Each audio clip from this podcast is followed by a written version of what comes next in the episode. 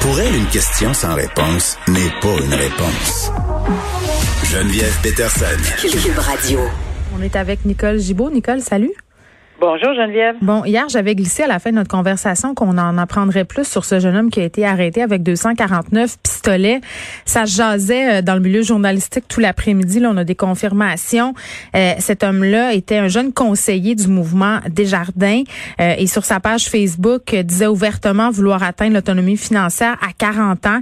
A été arrêté justement, comme je le disais, avec beaucoup d'armes de poing prohibées près de sa résidence à quelques minutes de la frontière canado-américaine. Et là, évidemment, tout le monde cherche un motif pour William Rainville. Tout le monde est en train de se demander si il y avait des dettes parce qu'il avait été licencié par le mouvement Desjardins bien avant cette affaire-là. Donc, les spéculations vont bon train. Ben, c'est sûr. Puis, on va avoir un paquet de questions. Puis, c'est les questions qui tuent. Pourquoi? Puis, pour quel motif? Puis, pour qui? Puis, dans quelles circonstances? Parce que c'est ça qui va être le nœud de la guerre. Et oui, c'est sûr. Mais moi, je suis pas... je sais que les gens disent, mais ça n'a pas de bon sens, un petit garçon qui a l'air d'un ange, un jeune homme. Non, mais il n'a pas du gain, on ne sait pas. Il était propriétaire d'immeuble, avait l'air de faire un plan pour devenir riche, là, si on se fie à son historique de médias sociaux. Ce que j'ai envie de te dire, c'est que ce serait pas la première fois que moi, en tout cas, ça m'est arrivé d'en voir des jeunes personnes... qui ont l'air de des anges? Ben absolument. Là. Puis les parents étaient absolument dévastés, en boule, en miettes. Oui, ça arrive. Et que personne dans son entourage peut le savoir. Alors, oui, puis tout ça, ça va être d'une importance capitale. Mais on va oui, c'est vrai qu'on en connaît plus, mais on n'en connaît pas. Je pense que l'histoire va nous permettre de dire... Parce que il y a un autre point qui a été soulevé. Il venait de s'acheter un terrain près de Huntington, qui est à la frontière. Est-ce qu'on parle d'organisation qui, lui, planification? C'est tous des mots importants. Parce que l'appât du gain, encore une fois, si on fait abstraction de la présomption d'innocence, parce qu'on fait pas abstraction, mais on sait là qu'il n'est pas... on n'est pas rendu là. Mais si, après un procès, je dis bien si, il était trouvé coupable, ben ce jeune homme-là, avec toutes les qualités, oui, ça va aller dans la colonne des facteurs atténuants, mais les facteurs accablants et les facteurs aggravants, je t'ai pas dit, sont accablants, mais ils vont aller dans la colonne d'aggravants, c'est effectivement l'appât du gain, c'est pas à meilleure place, là, c'est pas... Tout le monde veut faire plus de sous, plus vite, mais on fait pas de trafic d'armes, puis on fait pas de trafic de drogue, puis tu sais, c'est parce que c'est sûr qu'on sait que l'appât du gain, c'est facile, puis pour qui? Est-ce que c'est pour des organisations criminelles? On sait pas, mais une chose est sûre, Nicole, c'est que le crime organisé a un flair pour les personnes vulnérables ou les personnes qui sont vulnérables financièrement. Est-ce que c'est ça? J'en ai aucune idée. Je le sais, je l'ai vécu sur le terrain, et c'était souvent des gens sans antécédents judiciaires qui avaient l'air des anges. On connaît, on connaît ça là. Maintenant, est-ce que ça a l'air de ça, ça sent ça, est-ce que c'est ça? On sait très bien qu'on va le découvrir par l'enquête qui va être beaucoup plus poussée. Bien c'est sûr. Important qu'on la fasse. Bon, débat sur le bilinguisme des juges au Québec. Nicole, j'étais excessivement curieuse de t'entendre là-dessus. Le ministre de la Justice, Simon-Jolin Barrette, qui refuse d'exiger la maîtrise de l'anglais, alors que la juge en chef, elle dit, ben non, c'est une nécessité dans plusieurs cas. Et lui tient son bout. Puis cette juge-là, Lucie Rondeau, estime vraiment là qu'on a besoin de juges bilingues, surtout dans la grande région de Montréal.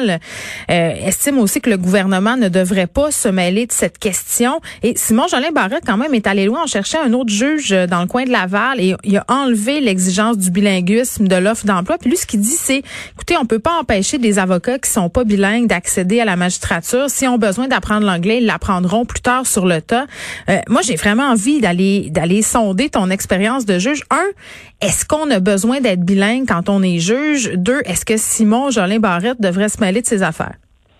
Bon, première question. Est-ce qu'on a besoin partout au Québec d'être bilingue? Parce qu'il faut qu'on ajoute partout au Québec bien d'être sûr. Bilingue.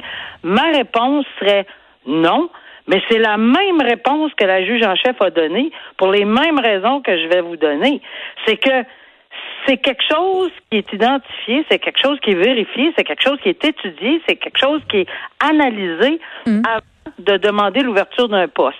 Donc, dans un coin du Québec où il n'y a absolument aucune considération, on s'attend à ce que on ait un procès en anglais, ben, je pense que ça va de soi.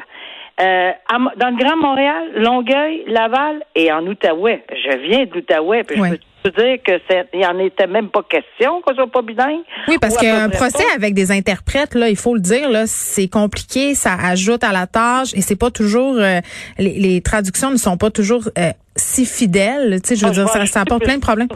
Oh, j'ajoute plus que ça, c'est un droit constitutionnel. Ça, je sais par la réponse du ministre aujourd'hui de la Justice qui vient nous répondre en disant ben oui, je le sais, les droits constitutionnels. Oui. D'avoir un procès dans sa langue maternelle. Mais je l'ai tellement vécu, là, oui. C'est qu'on peut avoir un procès en anglais, surtout dans ma région, en anglais, en français ou bilingue. Qu'est-ce que ça veut dire un procès bilingue? C'est dans le code criminel, là. Et on statue là-dessus sur des requêtes qui m'étaient présentées. Mm-hmm. Je veux un procès bilingue. Le juge doit être bilingue. Les avocats doivent être bilingues. On doit avoir des interprètes. On fait pas ça sur le fly, si on me permet. Ça, c'est de l'organisation. Puis pour pouvoir prévoir ce genre de dossier-là, dans mon cas, c'est un trafic de drogue assez énorme. Ouais. Et il y avait plein de personnes anglophones, francophones. Alors, on s'est assuré que tout le monde... Et ça, c'est un droit qui est dans le code criminel. Maintenant, là, deuxième question. Est-ce qu'il y a ingérence? Je sais qu'il y a des gens qui ont dit non. Ce n'est pas de l'ingérence parce que on parle de la langue, puis bon, etc. Ben moi, je regrette, mais je ne suis pas du tout d'accord. À mon avis, c'est pas de l'ingérence dans une loi, dans un principe fondamental que la langue française est essentielle et c'est tout à fait la première langue au Québec. C'est pas de ça que je parle, mais c'est de l'ingérence dans l'organisation. C'est pas des farces d'organiser la Cour du Québec, là. C'est pas des farces à travers l'ensemble du Québec à organiser tous ces juges dans tous les districts, dans chacun des cas, et évidemment, ils ont des gens qui les aident là-dessus, mais c'est vraiment, faut être sur le terrain pour le comprendre, ce que je ne pense pas, que je sais qu'il a été briefé, si on me permet l'expression, mais c'est comme ça qu'il faut le voir. Donc, la juge comprend très bien, la juge en chef de Saint-Surgé, de dire, « Hey, moi, quand je vous dis que ça me prend un juge bilingue... » Donnez-moi-le. Arrêtez de me questionner sur le comment du pourquoi. Je veux pas faire de politique puis vous expliquer que c'est pas la... Je pense que la juge en chef respecte autant la langue française que n'importe qui, là. Mais un, c'est une francophone, ben, ça doit lui tenir à cœur. Tout à fait, là. Et deux, c'est le fait que elle sait ce qu'elle a besoin, ou il, ou les gens de son district. Je dirais, là, pour terminer, que les avocats le savent, ça. Je pense que l'argument là, qu'on empêche des gens de se présenter, c'est très faible à mon avis. Là. Bon, OK. Ça, c'est pour la question du français versus l'anglais. Maintenant, le bilinguisme des juges fait aussi débat à Ottawa. Les compétences linguistiques des juges de la Cour suprême, on s'ostine aussi à ce chef-là parce que le gouvernement Trudeau a pris une décision de nommer exclusivement des magistrats bilingues puis français-anglais. Mais là, ça a déclenché une levée de bouclier parce qu'il y a plusieurs groupes qui représentent des minorités qui disent que ça nuit à la diversité au sein de la magistrature, parce que évidemment, on n'a pas seulement l'anglais et le français au Canada. Je comprends que ce sont les deux langues officielles. Ben, c'est là-dessus que c'est basé. Puis moi, là, quand on fait une parenthèse, pour les juges de la Cour suprême, qui est le plus haut tribunal au Canada, pas de problème d'exiger le bilinguisme. Voyons, c'est le minimum. J'étais outrée de voir qu'on avait des juges souvent unilingues anglais. Puis ça n'a rien à faire avec la politique, là. Je peux pas concevoir qu'une Cour suprême, de façon uniforme, tous ces juges, puis je pense qu'ils ont fait des efforts magistraux, c'est le cas de le dire, pour pas faire...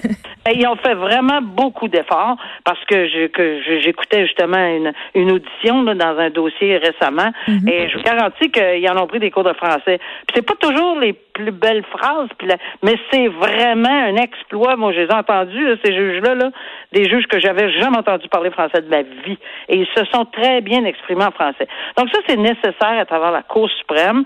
Puis à travers le Canada, moi, je sais très bien que je traverse le pont, là, puis j'ai un dossier en Ontario et je veux mon procès en français, puis je vais l'exiger, quand même que je saignerais du nez, parce que j'y ai droit à mon procès en criminel en français. Alors, je pense que dans chaque cas, c'est sûr que dans le fin fond même chose pour le Québec, dans le fin fond d'une province où il y a absolument aucun risque, que par contre, on peut s'organiser d'avance, parce que cette demande-là est faite d'avance. C'est ça, fait qu'on peut pallier si jamais on a une situation qui l'exige. OK. On s'est parlé... Montréal, Longueuil, Laval. On s'est parlé de cette cause qui opposait Phoebe Greenberg, cette mécène bien connue là, de la région de Montréal, avec une de ses anciennes assistantes. Là, la cour a tranché, cette femme-là, Sandra Testa, devra lui verser la somme de 12,4 millions de dollars, des fonds qu'elle a détournés en fait pour s'acheter toutes sortes de choses. Puis là, quand même, là, je veux le détailler, 1,8 million pour des vêtements, des voitures, 1,7 million pour des voyages un peu partout, 742 000 pour des bijoux, des œuvres d'art. Et il y a eu des prêts aussi privés qui ont été faits pour acheter des restaurants, des propriétés. On a eu des dépenses en alcool. Bref, ça n'arrêtait plus. Elle se servait visiblement dans les comptes de Phoebe Greenberg, mais faisait aussi des transactions avec des cartes de crédit. Je pense que c'est quelque chose comme 13 cartes de crédit. Et ce qui était au centre de ce procès-là, quand on en avait parlé, puis on connaissait pas l'issue encore, c'était de se dire, est-ce que Mme Greenberg aurait autorisé ses dépenses? Et là, on a conclu que non, parce que ce qu'elle invoquait, Sandra Testa, c'était que Mme Greenberg n'était pas à ses affaires. Ben oui, c'est une personne qui en avait beaucoup probablement là, qui est extrêmement occupée mentalement et autrement, qui faisait. Puis là, on a un lien de confiance qui s'était créé avec cette dame là. Mm-hmm. Et oui, peut-être que c'est de la naïveté de son côté, peut-être c'est un peu d'aveuglement volontaire, peut-être tout ça, mais ça ne donne pas le billet là pour effectivement soutirer tous ces argents là. Et me semble là, que quand je vois la liste, moi aussi, comme toi, je me dis, peut-être si on avait moins flashé, hein, encore une fois, si on me permet l'expression. Ça serait peut-être jamais fait de pogner. Peut-être que oui, puis peut-être que cette dame... Ça a été compliqué. Il a fallu qu'ils engagent des jurys comptables pour essayer de faire la lumière dans tout ça, parce que c'était quand même assez bien organisé, ces affaires. Oui, mais quand même, là, tu sais, c'est des comptes. Tu sais, à un moment donné, si quelqu'un a un compte à la banque qui a 1 000 $ puis qu'on en sort 400, on voit le gros trou. Quand on a 14 millions, qu'on sort 4 000, peut-être que non, on le voit. Ça paraît moins. Fait que je fais ça sur une plus grande échelle dans ce dossier-ci. Et ce qui est intéressant, c'est que le tribunal a dit clairement, puis c'est quasiment ça, là, il lui a reproché d'avoir clairement menti. Il n'a pas cru du tout. Et dans des circonstances, ben cette dame-là, peut-être que c'est payé la traite pendant X nombre d'années. Non, mais là, il va falloir qu'elle rembourse 12,4 millions de dollars. Avec intérêt, je suis convaincue qu'il y a intérêt et l'intérêt légal, puis c'est plus 12,4 millions. Oui, ça va s'accumuler. Je rappelle que Phoebe Greenberg est la femme qui a fondé le Centre Phi à Montréal, donc très actif dans le milieu de l'art contemporain.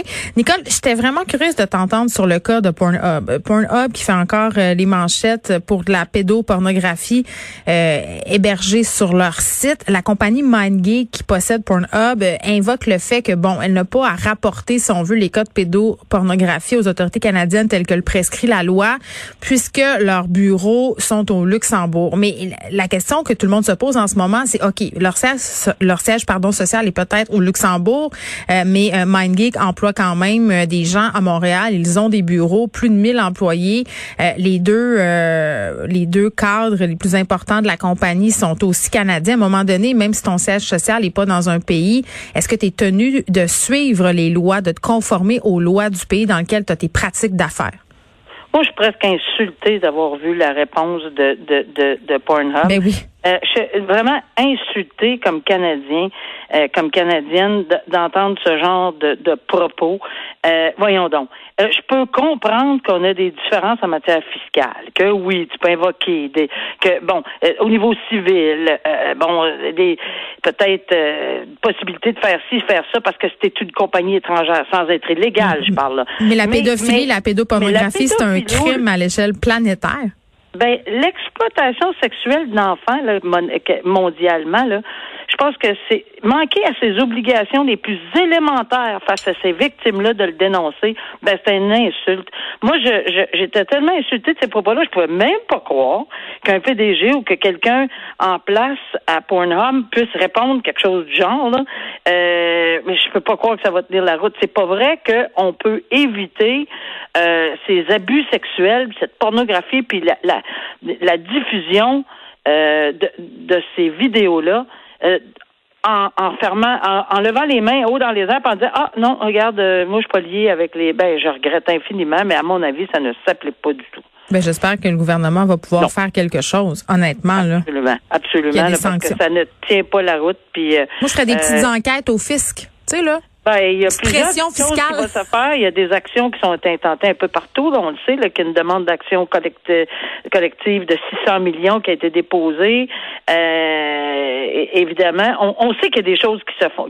Mais Dieu merci, ça a fait bouger, là. Parce que cette loi, la loi pour la protection, là, ça date depuis longtemps, mais eux autres se conforment apparemment maintenant. Oui, ça fait 10 ans, puis ils se conforment depuis 2020 seulement. Et moi, ce que je déplore encore plus, Nicole, puis on va se laisser là-dessus, c'est que cette compagnie-là a attendu d'être dénoncée, que ça sache avant de prendre position. Avant, on faisait ça en dessous de la couverte. Tout à fait d'accord avec toi. Et puis, Dieu merci qu'au moins, là, c'est dénoncé puis que ça va arrêter. Puis nous, comme consommateurs, on sait ce qu'on a à faire. Hein? Peut-être se tourner vers un autre site pour retirer du plaisir. À demain, Nicole. À demain. Au revoir.